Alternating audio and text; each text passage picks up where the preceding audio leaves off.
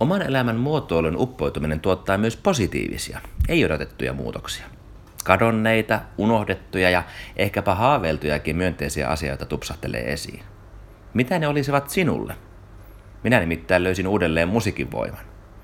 Tämä on Jos niin podcast ja nimeni on Antti Haverinen. Tässä jaksossa kerron oman kohtaisen kokemuksen pohjalta, kuinka todellakin tähän luovaan elämän merkityksellistämiseen lähtemisessä on sivuvaikutuksia.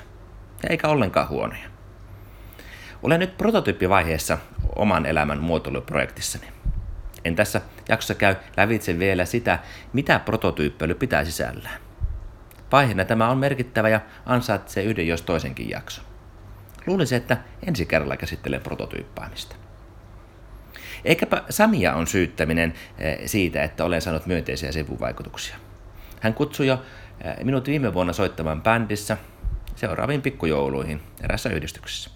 Siis tämä tarkoitti kohdallani torvien eli klarinetin ja altto- ja soprano, sopranosaksofonien kaivamista esille.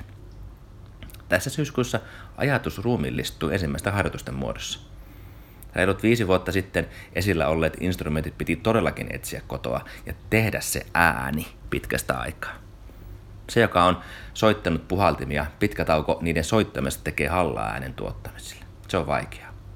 Mutta ääni tuli. Ja ensimmäiset haparoinnit myös kappaleiden sormitusten kanssa.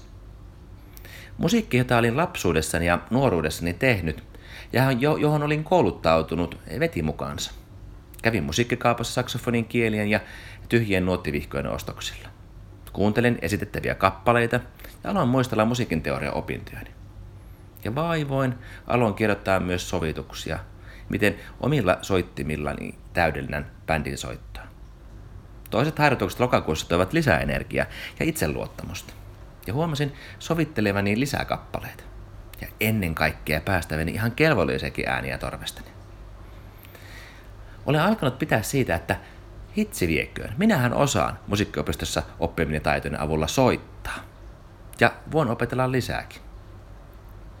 Legendaariselle luovuuden elvyttämisgurulle Julia Cameronille tällaiset luovat sivuvaikutukset eivät ole mitenkään yllätyksellisiä.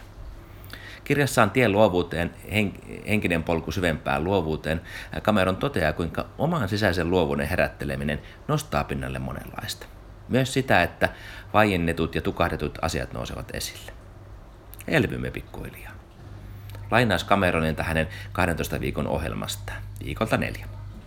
Tunnet sekä kummastusta että uskoa. Et ole enää lukossa, mutta et toisaalta tiedä minne olet matkalla. Tämä saattaa olla pelottavaa. Saatat kaivata aikaa, jolloin olit jumissa. Ilman mahdollisuuksia, uhrina, joka ei tajunnut kuinka monella tavalla omaa, omaa elämäänsä voi parantaa. Niin. En tiedäkään, mitä tästä vaiheesta seuraa. Tiedän vain, että moni asia tuntuu nyt hyvältä ja kutkuttavia mahdollisuuksia näyttää olevan paikoissa kuin paikoissa. Ja omalla tavallani en oikeastaan välitäkään tietää, mitä tästä prosessista seuraa. Oman elämän muotoillessa onkin jännää se, että voi löytää sellaisia asioita, joita en ollut ottanut huomioon aikaisemmin. Kiitos kuuntelemisesta. Kuulemisiin siis seuraavaan jaksoon, jonka teen mahdollisimman pian syysloman jälkeen. Moikka!